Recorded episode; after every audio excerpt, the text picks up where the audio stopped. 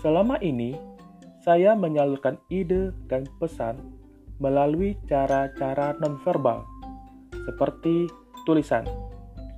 Kadang, pesan yang ingin saya sampaikan tidak berjalan efektif. Jadi, saya memutuskan tidak hanya nonverbal, tapi juga verbal untuk memberikan pesan positif. Selamat datang di Poli Podcast Fadli.